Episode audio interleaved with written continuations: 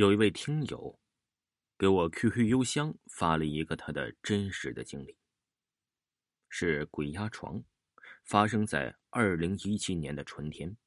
他说呀，他叫李雪峰，在酒店里上班，公司啊是包吃包住，宿舍是在一个叫做华侨山庄的地方。听同事说呀，那里以前是个五星级酒店，前厅是吃饭的，后面有个小型宾馆，里面呢。混的、吸毒的、有钱的，经常在那玩听说还有女的在那跳过楼，就是我住的那栋楼。楼不算高，只有三层。楼后树林里有很多坟地。这是发生那件事后，问了那些老同事才解开的。刚开始自己只是在集体宿舍睡，但是室友不怎么爱干净，吃的泡面呢放那两三个星期都不清理一次，里面每天都是乌烟瘴气的。实在受不了，就自己出去租房。打听到在自己上班的那个有个电工有房间，就是集体宿舍后面那个宾馆，一百元一个月。没多想，我就答应了下来。我是在酒店做酒水的，每天下班都很晚，要等到最后一桌客人走后才能下班，基本上都是十一点多了。回去要爬山，再经过一片树林，树林里还有个水池，每天哗哗哗响个不停。晚上一个人的路过那里，总是感觉瘆得慌。自己也不是个胆小的人，不信什么鬼神之类的东西。但是这一路走到那儿，心里还真有点发毛。搬进去前，四周观察了下，发现房间的地上很潮湿。房间靠山的方向后面还有堵墙。当时是为了预防山体滑坡，在打扫房间的时候，还发现床下有很多的注射器和瓶子。记得入住当晚，下班回到房间后。正打算躺床上睡觉，就听见被子里有什么东西刷刷的响。我小心翼翼的走到床前，一下子把被子掀开，看了下，什么也没有。就在这时，突然一只四脚蛇从床下爬了出来，嗖的一下呀，就窜到窗户上就逃走了。着实我被吓了一跳，怒气冲冲的就去质问房东怎么回事。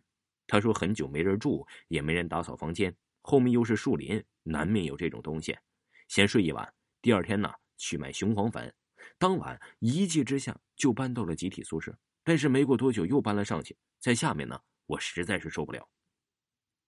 搬上去就换了一个房间，也是靠山的位置吧。那时的房东啊，已经撒了雄黄粉了，每个房间都打扫的比较干净，唯一没变的就是地上还是很潮湿。搬上去后，每天晚上睡着的心里都不踏实，半醒半睡的状态。醒来全身都是汗，刚入春的时候还是比较冷的，所以不可能啊是热出的汗水。这样啊持续了好长一段时间。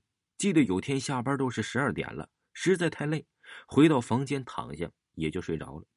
没睡多久，又是半梦半醒的状态，也很清醒自己在做梦，就是心里很不舒服。就在这时，突然看见窗外有个女的冲着我笑，哎，她头发很长，也是黄皮肤，就是记不清她的脸。当时心里祈祷他千万不要爬进来呀！没一会儿，事情还是发生了。他慢慢的把头啊伸了进来，感觉他脖子很长，头发很长，没有手。我一直挣扎着想起来，可是怎么动也动不了。先是想起来，但是一下动都没有成功。我非常不甘心，我就这样死掉，就仔细考虑能让自己快速醒来的方法。我就尝试着让手指动动，只要动一下就能醒过来。他就在那床头只有七八公分的时候，哎，手指动了。